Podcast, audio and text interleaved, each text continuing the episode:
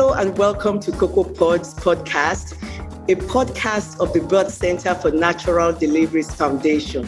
My name is Dr. Bola Sogade. I'm your host. I'm a women's health specialist.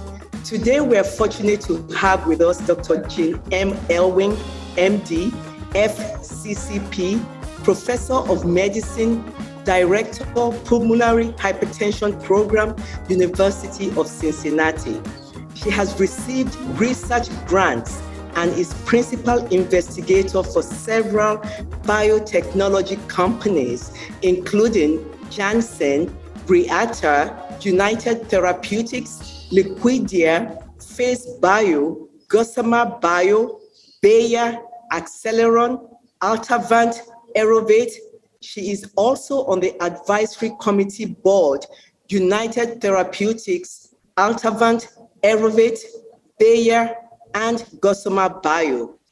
Dr. Elwing, thank you so much for coming. And please, as we delve in, can you give a word or two of advice to young students, especially young girls and young students, ladies, the guts and the grits needed to become a pulmonary hypertension specialist as you discuss the nuances of your career and training and motherhood as I happen to know. Well, first, thank you so much for having me. It was a great pleasure to meet you recently. And I really, really am happy to be here to talk about this important topic. And in terms of the guts and grits to get here, like yourself, I think we all have to have something we have passion about. And then we have to have constancy of purpose to be successful in getting there. So sometimes just showing up over and over and over till you are the one that is the person I was there. And that's sort of like in our lives. We have to keep working at things and trying to get to our goals. And I knew that I wanted to do pulmonary hypertension from during my residency after I finished medical school. And I went into fellowship in pulmonary critical care for this exact purpose and worked in the lab and then worked clinically with this one goal to get to a point where I could uh, positively affect people in my community and people regionally and nationally now with pulmonary hypertension and trying to increase awareness about this condition. So I'm really, really happy to have this opportunity so I can just kind of make you more aware of this condition, start to spark some thoughts about it, and maybe influence someone's outcome because we talked about it today. Thank you so much. You know, in some medical conditions, a pregnancy can have a prohibitively high cardiac risk and can turn out to be a life threatening event for the mother and the baby. There are generally four of such conditions in which we as OBGYNs tell women that pregnancy can be very dangerous. According to the American College of OBGYN, pulmonary arterial hypertension carries an increased risk of maternal mortality, that is, the mother dying from the pregnancy. And this risk is reported to range between 9 to 28%. That is up to 28 out of 100 women that have this condition while pregnant could die. How do you define pulmonary arterial hypertension in layman's terms? What exactly is it? So, pulmonary hypertension is a big group of illnesses where the blood pressure in the lungs is higher than normal. When we're talking specifically about pulmonary arterial hypertension, and that's what most of the literature in this area talks about, that's where you have true blood vessel disease in the lungs, where they get stiffened and narrowed. And because of that, you have more resistance to push blood through the system. And the right heart, which is trying to push that blood through the lungs, get it oxygenated back to the left side of the heart, and out to the body, is under too much stress and strain.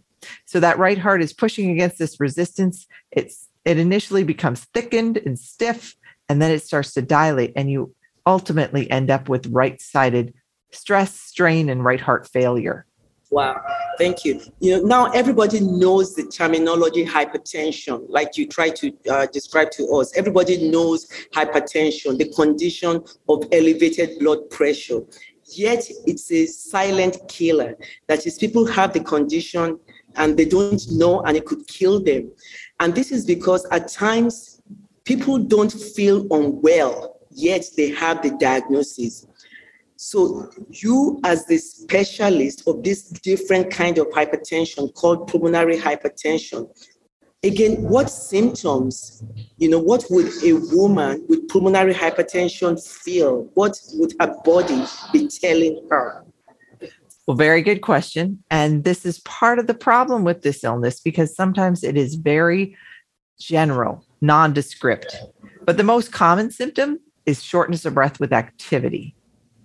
As the disease worsens, you can develop shortness of breath with less and less activity, even at rest.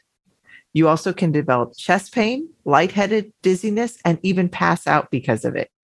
So, if you're developing symptoms that are very nonspecific with this shortness of breath and maybe some fatigue, lightheadedness, it's something we should think about, especially in women you know, and during pregnancy, women feel tired, they feel short of breath at times during normal pregnancy. What are the normal physiological changes of pregnancy that are poorly tolerated by a woman who happens to have pulmonary hypertension and is pregnant?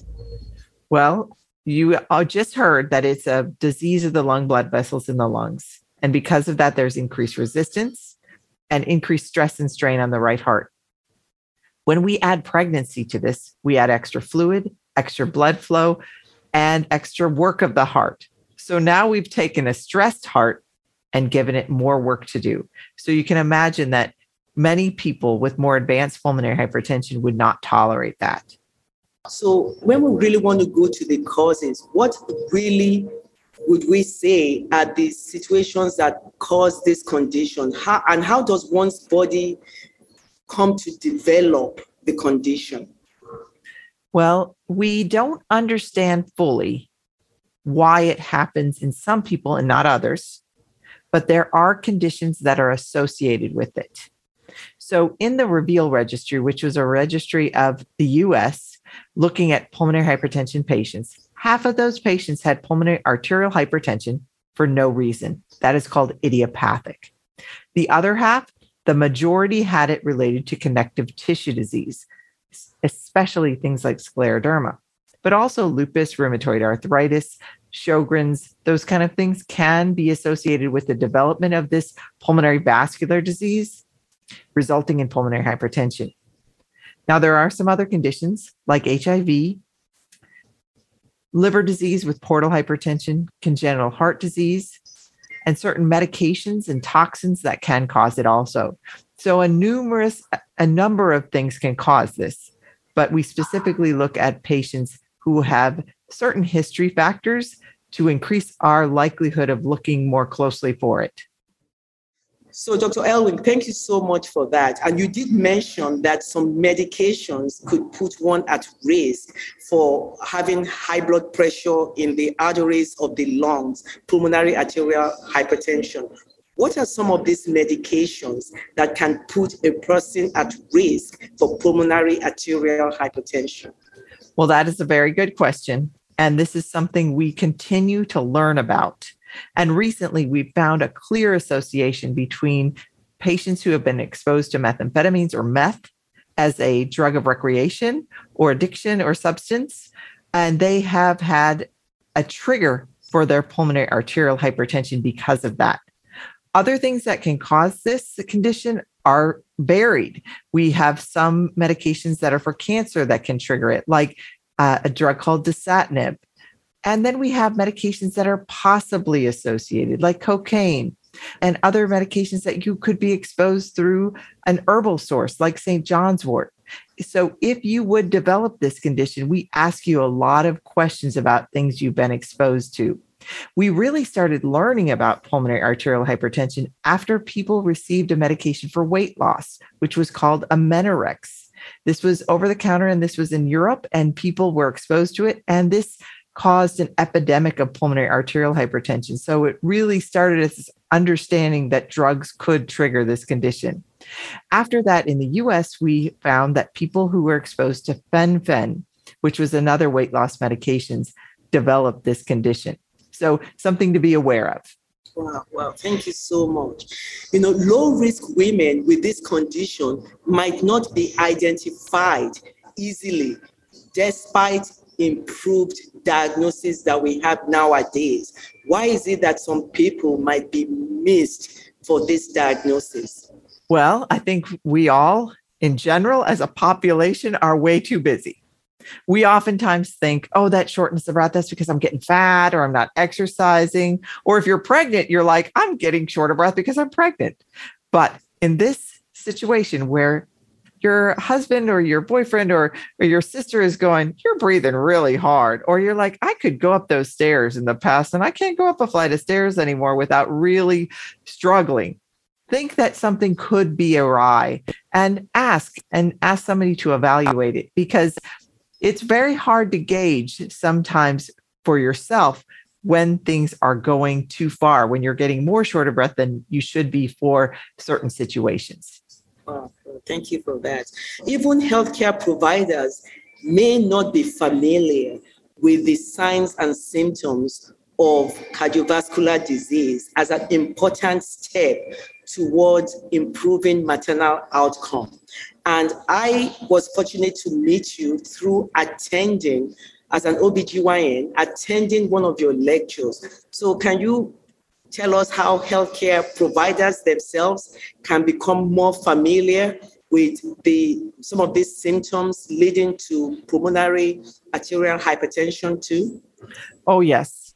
And this I think is what we have to do. This is the only way we're going to find this in our patients because we can't diagnose what we are not familiar with. So, how do we increase our familiarity with this? Well, one thing is to listen to podcasts like this, to go to lectures, and also just open something where you can read a little bit about it. It is a condition we've known for many years, but is still not on the radar of many providers. I think uh, it's hard because it has these non specific symptoms associated with it. But once you take a second and learn about these more unusual conditions, rarer conditions, you will start to see them occasionally in your patient population. Now, I mentioned earlier that pulmonary hypertension is a big group of diseases. And actually, all of us who are healthcare providers or even in our family probably know somebody with elevated blood pressure in the lungs because it can happen for so many different reasons heart disease lung disease. You know we're concentrating on a rare form which is pulmonary arterial hypertension but i think you could start just by reading a little bit about this in general. Elevated blood pressure in the lungs causing stress and strain on the right heart which in all of its forms worsens prognosis. Overall it makes people live less well and less long because of its presence. So I just want to reiterate that if, as a provider, you know your patient has a heart or cardiovascular condition, you as a provider, physician, physician assistant, nurse practitioners, providers, you should request an evaluation for your patient by a cardiologist, ideally before pregnancy or as early as possible during the pregnancy for an accurate diagnosis and assessment of the effects the pregnancy will have on the overlying cardiovascular disease. So, how can the patient's healthcare providers assess the potential risk for the woman and her baby so, number one, how can they assess that potential risk for somebody maybe not even pregnant yet or somebody in early pregnancy?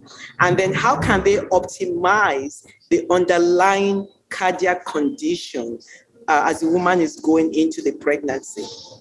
So, what you said about understanding what is happening even before pregnancy, I think is the most important thing.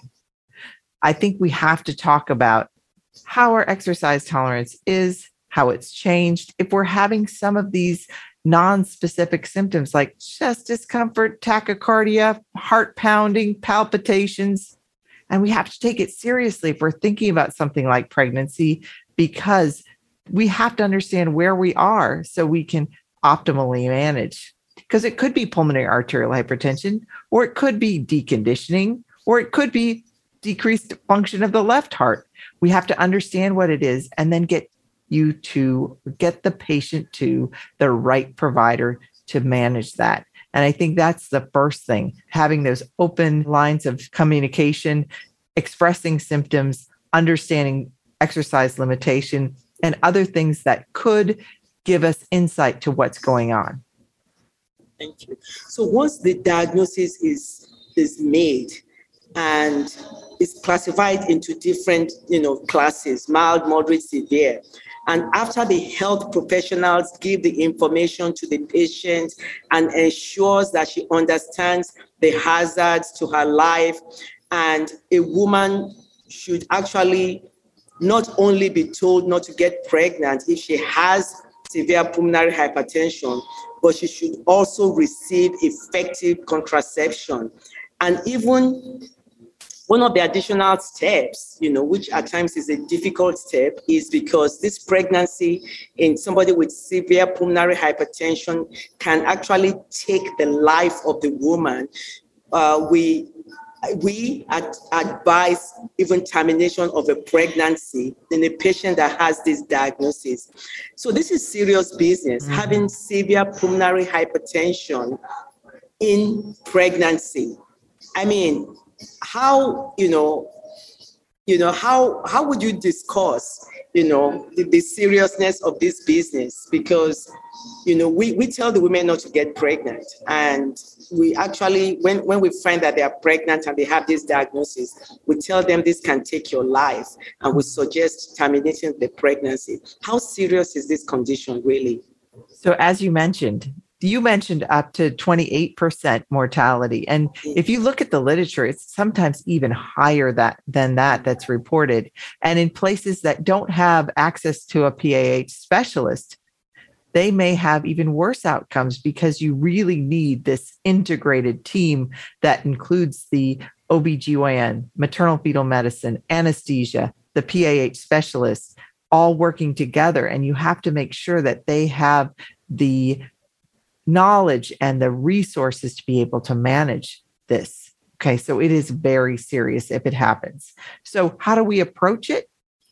I think the most important thing is honesty. We have to be honest with the patient, provide the information we have. We have to provide the unknowns also. Really understand what their pulmonary hypertension is, and we have to help them understand how pregnancy can affect them.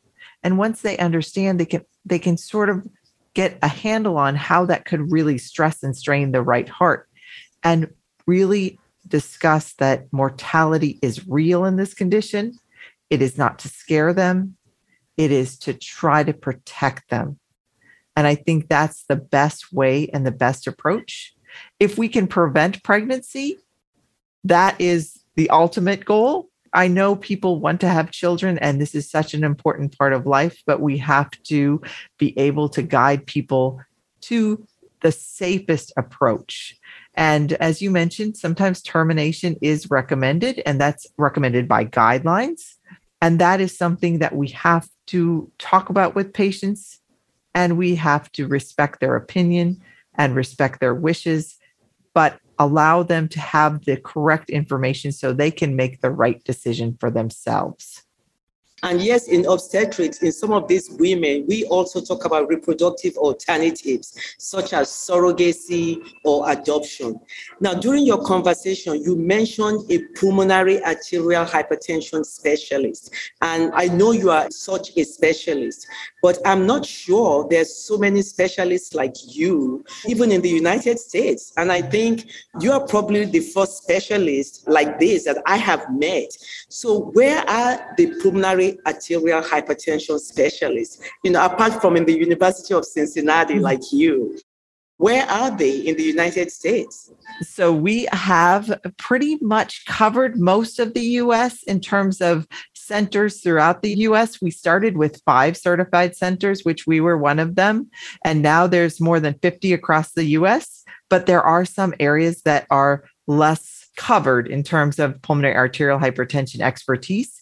So, the best way to find someone if you are in this situation is to go to the Pulmonary Hypertension Association and find a doctor.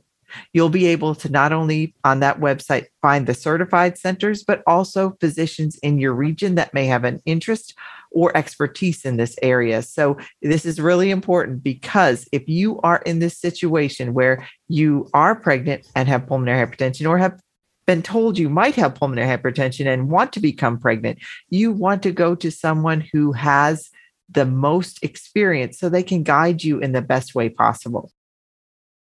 So, Dr. Elwing, thank you so much for this discussion so far. So, if after we have a woman, we've given her all this counseling about how dangerous pregnancy and severe pulmonary hypertension could be, and she chooses to proceed with getting pregnant, or she does not regard termination of the pregnancy as an acceptable option and chooses to carry on with the pregnancy, knowing fully well that this could cost her life, what are the next steps that we should do at this point? So, this does happen.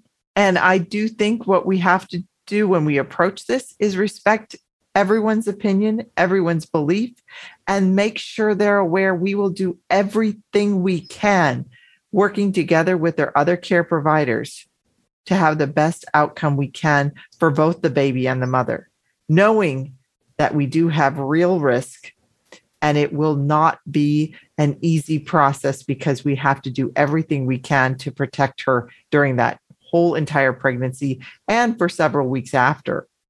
I mean, do we still encourage the usual, you know, pre-pregnancy items, you know, folic acid usage, low dose aspirin, prophylaxis, weight management strategies, including referral to a registered dietitian, peer support, improved access to opportunities for physical activities, especially in places like we work, in which we don't have as much resources.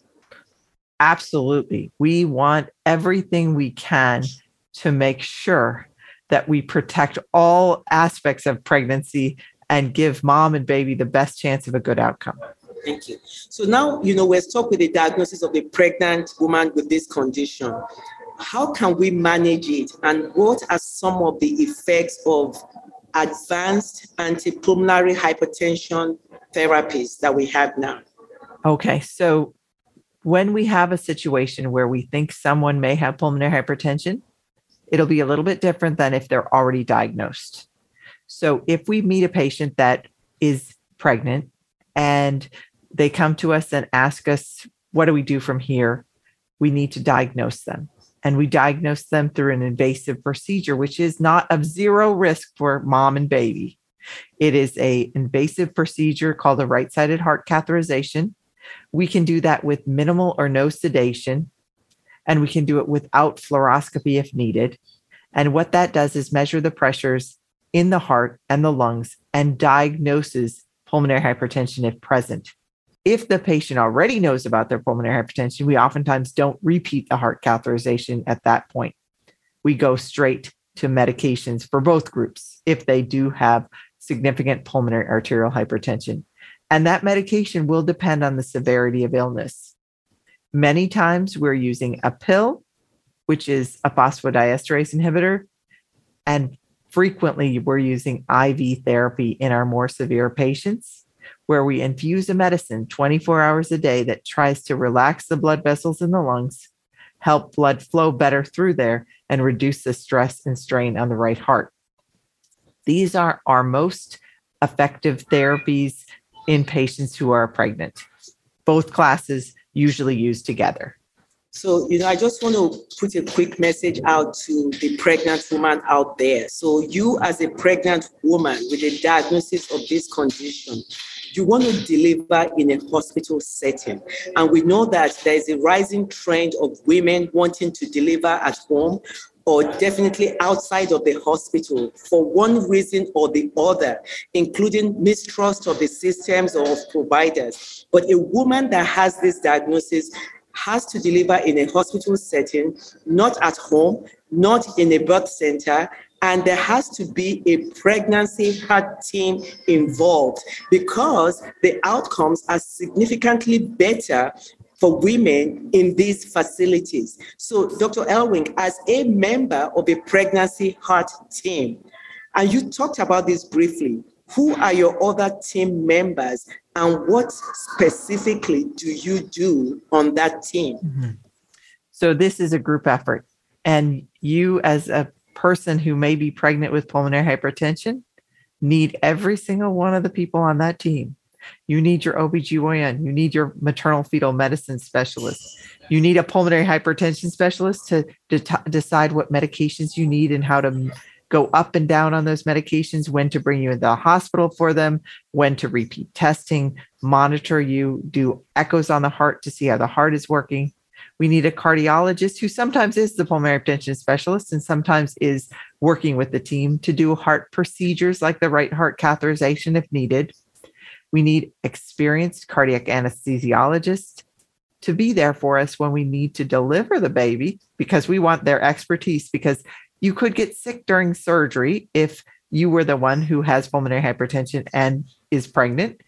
And we need a neonatologist to help us with, take care of the baby after the baby is born. And these pieces are all essential for the best outcomes. We can't be missing any parts of those so, really, a joint effort for best outcomes.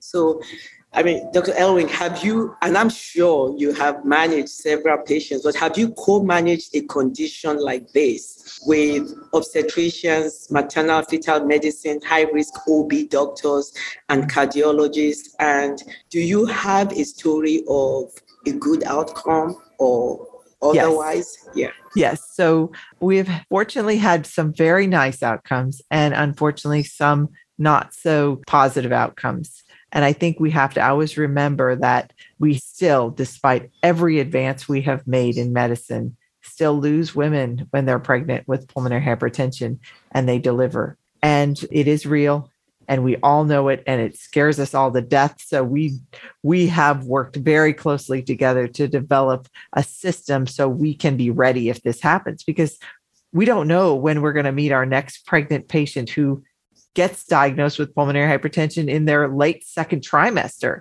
And that happened really early on in my pra- practice.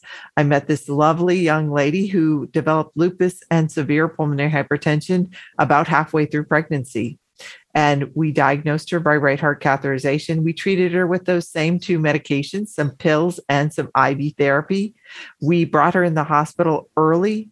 She underwent C section delivery with a very well equipped team and cardiac anesthesia. She remained in the surgical ICU for an extended period of time. We did have complications with bleeding, and we needed pressors and inotropes to keep the blood pressure up and the heart working well. And I'm so happy to say that despite the fact that I met her when I started working at the institution I'm at, I still take care of her. Her children are doing well and she is doing great and actually on less medicines now than she was during pregnancy. And she's a great outcome. Wow. And she was lovely, and her children have done really, really well. She has a, a, child before this, also. Okay. Okay. Yeah. But unfortunately, sometimes we also meet patients that are really sick. They may not know they were even pregnant or they may not know they have pulmonary hypertension. And we meet them when things are already unraveled in a way we can't put them back together. And we do everything we can to try to give them the best shot to make it. And we have to understand that we sometimes cannot recover when patients are so very, very sick. So I think the earlier we meet patients with pulmonary hypertension, the sooner we get them diagnosed, the higher and the better doses of medications we can get them on to protect them and to make sure they've met all of those people of that essential team and we've got everybody on the same page, the more likely we will be talking to each other five years past that about how lucky we were that everything went so well. Thank you. Thank you for all you do. Thank you. And you did talk about some medications, including uh, blood thinners, uh, anti, uh, which we call anticoagulation therapy. Blood thinners. Should these be continued when there's an established indication outside of pregnancy? Is there a bleeding risk? And you just want to talk about that and, and how, how will this risk be done, for instance, on an individual basis? Because some women have certain conditions, you know. Oh, yes. So I talked a lot about pulmonary hypertension being the big group of illnesses, right. and then pulmonary arterial hypertension to being a small group of people with pulmonary vascular disease or blood vessel disease in the lungs. There's actually another form of pulmonary hypertension that's equally as rare, but it's related to chronic blood clots in the lungs. And that, that can affect women of childbearing age also. So those people that are affected by chronic blood clots in the lungs would need to be on blood thinners during their entire pregnancy in the safest way we can do that. Those would be a group of patients we would keep on blood thinners. All of the patients who have pulmonary arterial hypertension, we will do everything we can to try to reduce their risk of blood clots. Um, we don't necessarily keep them on blood thinners their entire pregnancy. We would work with their high risk OB to decide when we would initiate something to reduce their risk of blood thinners. We would work with their high risk OB to determine when we should start a medication to reduce their risk of blood clots. And th- this Eisenmenger syndrome, is that the other rare form of Okay, so that is something we have to be aware of. And I think that is one thing we have to be aware of. And that is one area of pulmonary hypertension where we've learned a lot about pregnancy and outcomes. So, what is Eisenmenger syndrome? Eisenmenger syndrome is when you have a congenital heart disease or a hole in your heart or a, a, a way the heart is formed that is a little bit different than the average person. And over time, it's caused increased blood pressure in the lungs pulmonary vascular disease again. And there's a point at which the blood does not flow from the right side of the heart to the lungs, it bypasses the lungs. And because it does that, and that's because of pressures and resistance in the lungs, you can get low oxygen levels. So that's what Eisenmenger syndrome is. It's when you have congenital heart disease and you shunt and you miss the lungs and you don't get as much oxygen in the bloodstream and your oxygen levels are low. This is when the congenital heart disease related pulmonary hypertension is significant, and that has significant increased risk when you're pregnant. A timely delivery plan is usually constructed during this working with a group of people, and this delivery plan is available to all team members. The best mode of delivery can be a matter of debate Vaginal delivery is associated with volume changes during contractions, which can pose a problem in women with pulmonary hypertension since they have limited capability to increase their cardiac output, that is, the output from their heart.